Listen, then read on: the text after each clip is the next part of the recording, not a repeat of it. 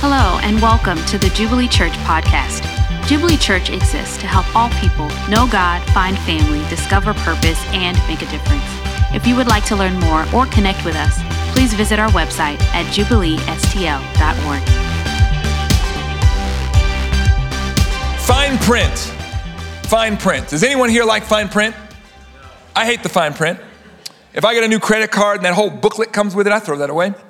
If I, uh, you know, if I buy something new, I assemble it. I don't look at the instructions.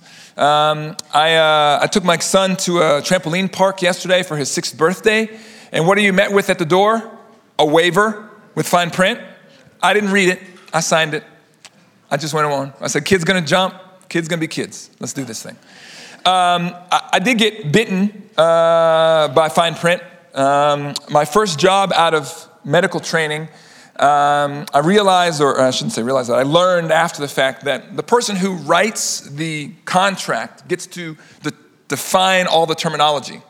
And so if there's a word in there that means this in regular life, it might mean that in legalese, and you might end up repaying some of your salary at the end of your time because you didn't understand that. I, I didn't know that was a thing, but now I know. I hate the fine print. Paul is essentially asking the Galatians you who want to be under the law, have you read the fine print? Do you understand what you're signing up for? Let me give you an explanation. Now, if you've been with us, hopefully you have, you know that we're in this letter. Paul is written to a church in Galatia, a church he himself planted, a church that was established on this message that the access to God comes through faith in Jesus Christ. Now, having started so well, what would cause these Galatians, these Gentile Christians, to turn back to something else?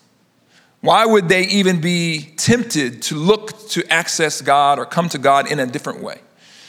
Well, if you know from hearing the other sermons, there a group of men came from Jerusalem, which was at that time the seat of Jewish thought and religious influence. They were known as Judaizers because they wanted to turn Gentiles into Jews. They came and said, Look, you guys got this Jesus thing, and that's awesome, but you know, there is a prerequisite for this class. That's the law of Moses. Maybe Paul didn't tell you, maybe he forgot, maybe he's leading you astray. Here's the thing we know all about the law and about Judaism and the observances and the feasts, and you need to get on this train because you missed something. Now, anyone here had to go to school and take a class, but the class had a prerequisite. Maybe you've been to college. Maybe if you've thumbed through the college directory, you'll realize that Calculus 1 is a prerequisite for Calculus 2. And that makes sense. There's some foundational principles in Calculus 1 that you need before you can go on to the next level. The Judaizers were saying the law of Moses is a foundational principle, and you can't get Jesus or do this Jesus thing right unless you have the prerequisite. Paul comes in and he's like, Look, guys, it's true, the law of Moses did come first, but Jesus isn't just the next level of calculus, Jesus is the diploma. If you have Jesus, you have already graduated. You have come into all the access to all the benefits of going to the school. You don't need to go back and take calculus 1. Amen? Amen. Anybody who took calculus 1 should be like really excited about this. So I'm gonna have a confession for you. I have this recurring anxiety dream. I don't know if you have these. Maybe you're falling, you can't stop. Maybe your teeth come out and you're like, ah. In my dream, I'm in college. It's the end of the semester. I have not been to class. I have not read the textbook. I have not written any term papers. I am wandering around a building looking for a classroom tucking my head in, no, that's not it. Is this the one? No, it's not it. And I know that there is a final exam coming, but I don't know when it is and I don't know where it is. And I am freaking out. And then I wake up in a cold sweat and I am so relieved because I remember that not only did I graduate college, I actually have two degrees beyond college. I don't have to go back to college. I don't have to take another test again. That feeling is what Paul is trying to give the Galatians. Whatever fear you have, whatever anxiety you have, whatever burden you have that you think you need to do something to get access to God, guess what? You already have access to God. You have all of the privileges of the person who has completed the course. You do not need to go back. Amen? Amen. So, in order to make this argument to the Galatians, Paul takes them on a deep dive in Jewish history and theology. So we're going to do that today. All right? You may quickly feel that this sermon is like the lecture in my dream and you want nothing to do with it. Right? Strange people in strange places at a strange time doing strange things. Why are we bothering with this? I feel you. That's how I felt when I was preparing it. Okay? But here's the thing. We believe that all of scripture is God breathed and beneficial for teaching and for edification, and we preach the whole Bible, so we're not going to shy away from this. Um, and we believe that even though this text was not written to you, it was written for you. That there is something in it that we're going to try to draw out from God to bless you today. And by His grace, we'll be able to do that. Sound okay? All right, so I'll ask you to bear with me. We got two history lessons and then the payoff. All right, number one Abram or Abraham, as he comes to be known. God comes to Abraham and says, I am going to bless you. I'm going to start this new thing on earth, and you're going to be the beginning, and it's going to happen through your children. So I'm going to give you a son. Now, Abraham was 75 when he got this, and probably I would have been like, You got the right guy? Like, I'm 75, bro. Like, I don't know if that's going to work. But no, Abraham trusted God, and God accepted that trust or that faith and said, Okay, Abraham, I, you know, I'm gonna give you a position of honor and prominence because you trust me and we're in relationship together. Let's do this thing. So now, if you read the text, there's fanfare, there's visions, there's like stuff happen, supernatural stuff happening. And so you think that this kid, this child of promise, is like coming tomorrow. It's gonna be off the chain and it doesn't happen. Now, I don't know how long you would have waited before you got nervous or started questioning God or whatever. I think I could have gone one two, or two years pretty well, maybe three. And then I'd have been like, all right, Lord, um, I know how babies are made. I wasn't very good at it for the first 75 years. Uh, I'm kind of struggling here. I mean, I'm doing everything I know to do. You need to show up. To his credit, Abraham gets to about year 10. Abraham and his wife Sarah, 10 years from the promise, no child. Sarah says, Look, Abraham, I have this servant, you know, this, the text says Egyptian slave. So her name is Hagar. Yeah, maybe you two can get together and you can produce this baby that God is talking about. Maybe that's the plan, okay? And it works. There, a child is actually born, conceived. Now, it's easy for us to say, I'm waiting for this thing, I'm believing God for this promise, nothing is happening, maybe I need to do something different. And maybe we come up with a plan and we kind of get involved, we want to help God along, whatever the thing is, and then it, it works. At least in our natural mind, we look at it and we say, Yeah, I, I, my job changed or my situation's improved. Like, praise God, it's worked. Well, that's probably a bad assumption. At least this story tells us that. Because even though God doesn't say much about it in the moment, He does show up later to set the record straight. This Ishmael thing that you guys are doing, actually, that's not it. I got something different, something better. So, just an aside, I'll give you this one for free. If you want to get involved, you want to change things up, don't assume that just because you did something and something happened that it was from God. All right. Now, there is an elephant hiding in this text, and I'm looking around, I see some families. I'm going to try to keep this PG 13 because this text is not PG 13. There's a man, Abraham, who has a wife, Sarah, who has a slave, Hagar. And slave and the husband get together and they have a baby.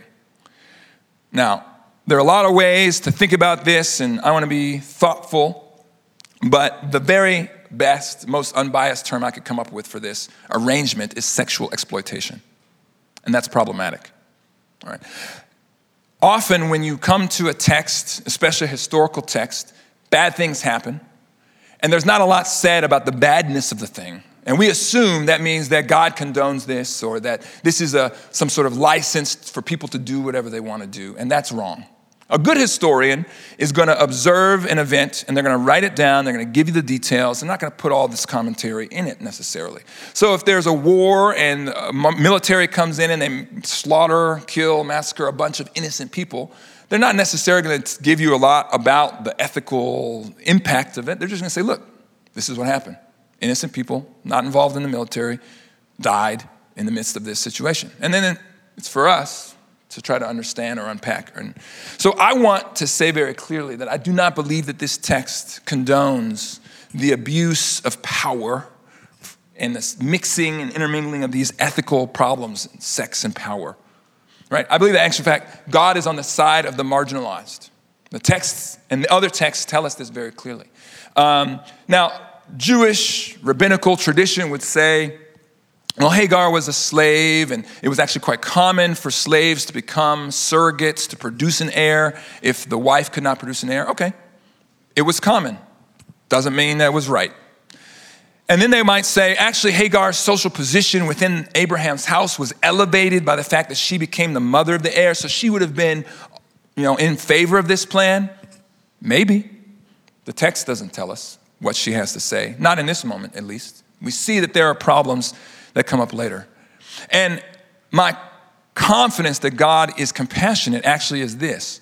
In the midst of this messy, broken situation, God comes to Hagar twice, not once, but twice, to hear her complaint, to meet her in her time of need and of struggle and of confusion, and to bless her, which is proof that God is one who listens to those who are suffering. In fact, Hagar gives God the name, You are the God who hears, even after she has been pushed out of Abraham's house in a position of whatever prominence that she might have gained. She, she, she comes away from this situation with that lesson God is a God who hears. All right, the other thing I would say about it is that, in fact, if you look at Abraham's life, his whole life is morally problematic. He repeatedly lies. He lets these kings take his wife away, doesn't say anything about the fact that they're married. He splits with his nephew over a financial dispute, and well, his nephew ends up in Sodom and Gomorrah. If you know anything about that, you know there's a problem. This text is not a text about the righteousness of Abraham winning over God and God saying, Abraham, my man, I need you on my team. It is actually a story about God's grace and faithfulness triumphing in the midst of all this brokenness and sin and evil. And I'm so thankful that God can triumph in the midst of brokenness because my life has some morally and ethically questionable things in my past. And I need to know that God is not deterred from working in my life in a miraculous way that I do not deserve because of my bad decisions. Amen? Amen. All right, let's move on. Back to the main point. Hagar gives birth to a son. His name is Ishmael. Abraham is thrilled, Sarah, not so much. What does God do about it? Well, he does come 13 years later. Ishmael is a teen, uh, and God sets the record straight. Why at this point? I don't totally know. Maybe it's because Ishmael is 13 and he's like, at that bar mitzvah age and he's maybe stepping into adulthood, and God wants to say, actually, this is not the son who should come out from the guardian and receive the inheritance, if you remember what we've talked about in the past, but instead there is a son to come.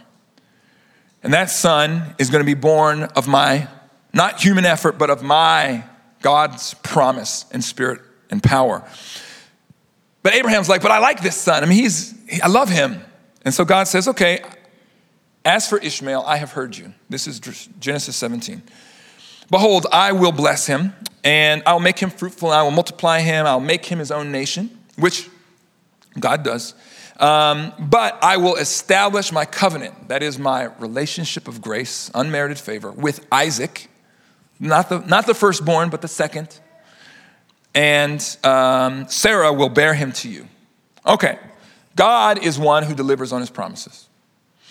Ishmael becomes the father of the Arab people, a great nation. Isaac is born miraculously to Sarah, and becomes the son of promise, the son of inheritance, the son of freedom, however you want to think about that. But eventually, Hagar and Ishmael are forced out because what does the text tell us? The son of the slave woman shall not inherit, inherit with the son of the free woman. And so, God, in order to establish Isaac as the true son, Ishmael has to come out. All right, that's the historical background. History lesson number one. Still with me? I hope so. Uh, if not, it's too bad. Now, let's look at our text Galatians 4, verse 23, 24. But the son of the slave, Ishmael, was born according to the flesh, that is, human effort, while the son of the free woman, Sarah, was born through promise. Isaac is born through God's promise and God's spiritual activity. Now, this may be interpreted allegorically. These two women are two covenants. Oh boy, here we go. Paul is setting Hagar and Sarah in contradistinction. Verse 24 one is from Mount Sinai bearing children for slavery. She is Hagar. So, why is Paul making connection between Hagar and Mount Sinai? Two main reasons. The first is that Mount Sinai, as he says later, is in Arabia.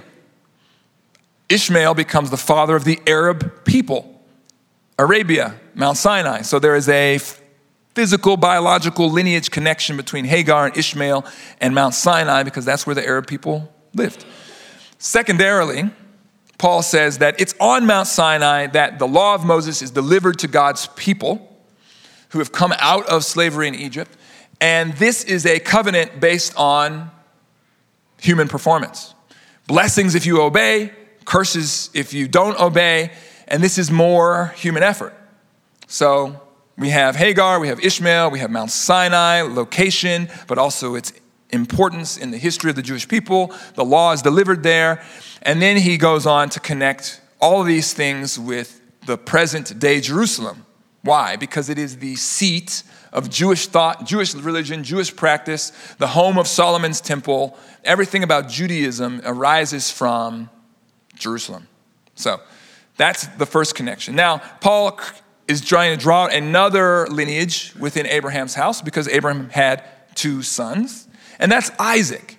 And so then Paul goes on in verse 26 to talk about um, the Jerusalem that is above. And he says that the Jerusalem that is above is connected with Sarah and Isaac. Uh, it is free, like she is free and he is free. Isaac is the free son who inherits the house. Ishmael was the slave son who did not inherit. Now, I have a chart here. I'm trying to help you see this. So, the Judaizers who emphasized Judaism and human effort and uh, approaching God through the law, he's saying, Galatians, you got to recognize these guys are on the wrong side of the equation, right? They're connected to Hagar, who was a slave, to Ishmael, who was a son, didn't inherit anything, to Mount Sinai, where the law was given, to present Jerusalem, and they are the children of the present Jerusalem because they're approaching God through effort. All this is human effort. You guys, because you're the Galatians, you received Christ, you're on this side. Sarah was free. Isaac is a son of promise, produced by the Spirit's power. You, he, was, he fulfilled a covenant of promise. Uh, the Jerusalem that is above is also free, and you are children of the Jerusalem above. Why? Because the scriptures tell us that those who are in Christ have their citizenship in heaven, where the Jerusalem that is above is. And actually, Paul is connecting to this idea uh, we find more fully explained in John the Apostle's revelation. And John has a revelation, he has a vision basically of the end time. And what he sees is that Jerusalem, the heavenly city, comes to earth. The abode, the living, uh, uh, dwelling place of God is now among people, and that the children of that heavenly Jerusalem are more in number than anyone can count because they come from every tongue and every tribe and every nation, and they gather around the throne to say, Salvation belongs to our God who sits on the throne and to the Lamb. And so, the only way that that could be fulfilled is for access to God to be opened to the Gentiles. Because otherwise, the people around the throne would only come from one nation, the Jewish nation. But John and Paul are both pointing to this idea that there is a future reality of Jerusalem where it will be have children, citizens from every people group all over the world because God has done this. Okay? And so Paul is essentially saying, Do you want this legacy or do you want this legacy? All right? Now, in order to draw this out even further, Paul goes, turns to um, Isaiah's prophecy, Isaiah 54. So we're going to do history lesson number two. There was a time when the people of Israel, who were relating to God under the law, blessed if they obey, cursed if they disobey, experienced a great punishment for their disobedience. They were exiled. The Babylonian nation came in, sacked Jerusalem, carried the people away. Uh, sons and daughters slaughtered in the streets. I mean, bad stuff. And the people are now in exile, in slavery, in Babylon. And Isaiah comes to them with this prophecy that makes absolutely no sense. He says, Rejoice, O barren one who does not bear. Break forth and cry aloud, you who were never in labor. For the children of the desolate one will be more than those of the one who has a husband. What are you talking about? And Paul, why are you bringing this in? I mean, I thought this text was hard enough with Abraham and Israel and Ishmael and Isaac and all that kind of stuff. All right, to try to help you understand this, this prophecy is a prophecy about the restoration of Jerusalem after the exile. Now, there is a immediate sort of um, fulfillment of the prophecy. Paul is essentially saying to women who are in exile, if you've never had children, you should be relieved. Why? Well, your children weren't lost in the midst of this exile. They haven't been taken into slavery. They haven't been maybe killed and left on the side of the road. I mean, again, it's a bad situation. He's also saying God will restore Jerusalem and he will bring the people out of exile back to the nation and, and reestablish the nation. And in that moment, the new Jerusalem on earth will have more prosperity than the former. Okay, well, we can all get behind that. I mean, we're mourning our exile and we're pretty unhappy about this situation, but we can look forward to what God might do and maybe that will, you know, spark some faith in us. But then you add this sort of third layer, which is the heavenly Jerusalem. That the children of the heavenly Jerusalem would be more in number than the children of the earthly Jerusalem, which is essentially another way of saying that Abraham had a son, Isaac. He produced a great nation, and there were a lot of Jewish people, and that was a fulfillment of God's promise. But the greatest fulfillment of God's promise will be that day when all of God's people throughout all the ages and across all of the earth are gathered together and we see how great the spiritual lineage, the spiritual family of Abraham really is. And people will stand in awe and their mouths will drop. Like, wow, look what God has done. And so Paul brings this in so that he can make this point again this spiritual lineage Sarah, Isaac, um, the New Jerusalem, the children of the New Jerusalem is so much better than anything that the Judaizers are offering you. Okay, history lesson number two fulfilled. Paul, Paul had a specific commission from Jesus to reach the Gentiles. And so you can understand why his emphasis on how the new covenant, the new work, the spiritual lineage of Sarah and Isaac in Jerusalem is better because he doesn't want the Galatians, his own spiritual children, to abandon what they already have and turn back to something that is lesser. Here's the point. You can write this down if you're of the type. Faithfully relying on our relationship with God by his Spirit frees us from the slavery to religious performance and ritual. This is why God passed over Ishmael, the product of human effort. This is why God chose Isaac, the product of God's own spirit and power. This is why the Mosaic law is weak because human effort could not achieve it and left us enslaved. This is why it has been replaced by Jesus, the power of God for salvation on display. This is why the Judaizers are wrong because they elevate human effort and human institutions. And this is why the Galatians are at risk because they may forfeit what they have in Christ to turn back to something that would enslave them. Faithfully relying on a relationship with God through the power of His Spirit, frees us from slavery. So, where is Paul going? Land the plane. Verse 28. Now, you, brothers, like Isaac, you are children of promise. But just as at that time the one who was born according to the flesh persecuted him who was born according to the spirit, that is, Ishmael wanted to be the son of inheritance and had animosity towards Isaac. In the same way, these Judaizers who are in this lineage of effort are persecuting you, Galatians, trying to rob you of the freedom that you have in Christ. There are modern day Judaizers. There are people who would come to you, pastors, preachers, evangelists, religious persons, and they would say, My way is the right way. You must come into my fold. You must give to my ministry. You need my anointing to get to God. They are a barrier to your freedom. We would never want to be a barrier.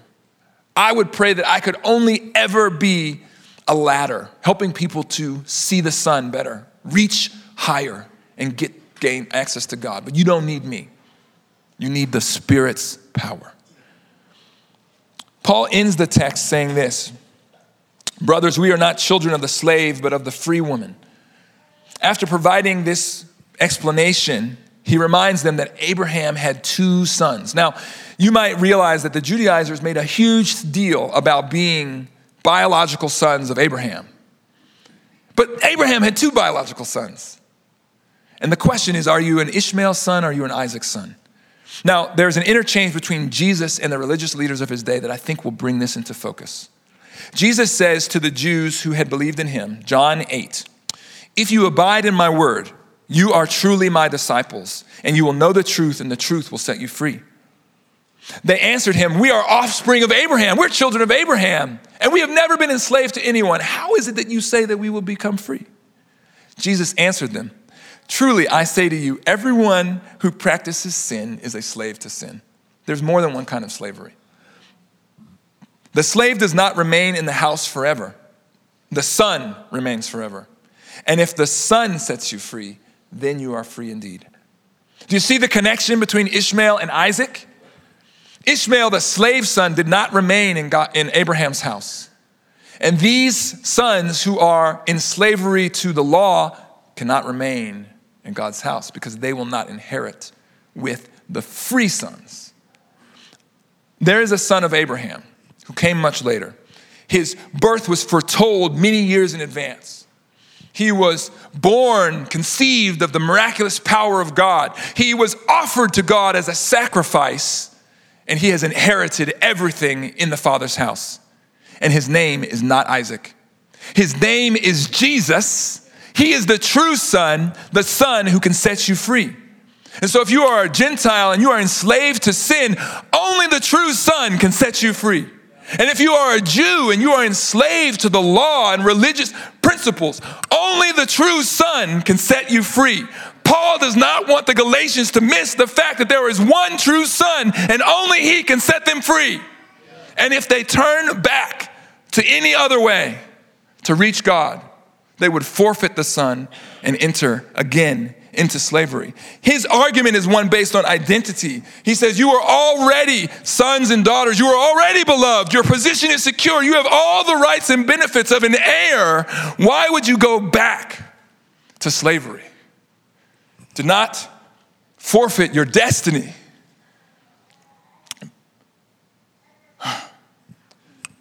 The lineage of Hagar and Ishmael and Sinai and the law of Moses is a dead end. And I mean that literally. It is an end of death, slavery to sin. But the legacy of Sarah and Isaac and the power of the Spirit is a life end. The end is life. Maybe you're here today. In fact, I would have you all stand as we close. Maybe you're here today and you spent your life laboring under the weight of rules and expectations. This is what I'm supposed to do. This is what's expected of me. Have I done enough? What if I miss the mark? Step out from under that yoke and receive the unmerited, undeserved favor of adoption from God. A daughter does not choose her family. A son does not earn his position. Only grace can make you an heir in your own family and in God's family. Maybe you're on the outside of faith and you're looking in and you're thinking, but I feel the weight of all these things that I've done wrong. All of my mistakes, I carry these with me in my past and the hurt and the harm. I need, I need to find a way to clean myself up and get this off of me. Give up the pursuit. You cannot do it. Only the true Son can make you a co heir. He wants to share his inheritance with you. Can you believe that? Jesus Christ, for the joy set before him, endured the cross. Why? So that the heavenly Jerusalem and the children of the heavenly Jerusalem could be more in number than those that came through human effort and the biological lineage of Abraham. Maybe you have seen firsthand the drudgery of religion, and you're like, who wants that? Get me away from that.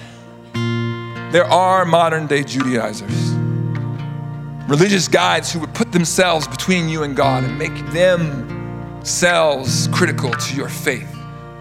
You can sidestep them because grace has been made available to all in the name of Jesus. There is joy in this relationship.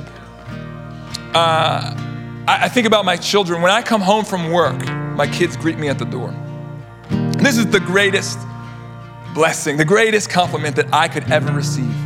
My children are standing at the door. They know there is a goodness on the other side, a good father, a warm embrace. They are not content with a side hug on my leg, they want to be caught up into the bosom. There is a perfect father who today wants you to experience the goodness and the joy of your adoption caught up in his bosom, delighting in you because you are you. Because he made you, not because of what you've done, not because of what you've achieved, not because of how well you hold to the rules. There is joy. And if your experience of faith is not marked by that joy, there's an invitation to you today. I would invite you to come forward Come during the song, come during communion, come at the end for prayer, whatever you do, please, please, please do not leave this place relating to God like a servant or a slave because the slave will not inherit with the free son. You can be a free child of God and you can experience it. God wants you to be more, God wants to be more to you than just an intellectual good. He wants to be an experiential good today. Let's pray. Father, the text was heavy and hard, but I thank you that the truth inside is that you are a father of love, that you want to embrace your children, that you have already given us all of these benefits of being heirs of the house, Lord God. Would you make it real to us? We open ourselves to you. We take our eyes off of ourselves and we put them on you today.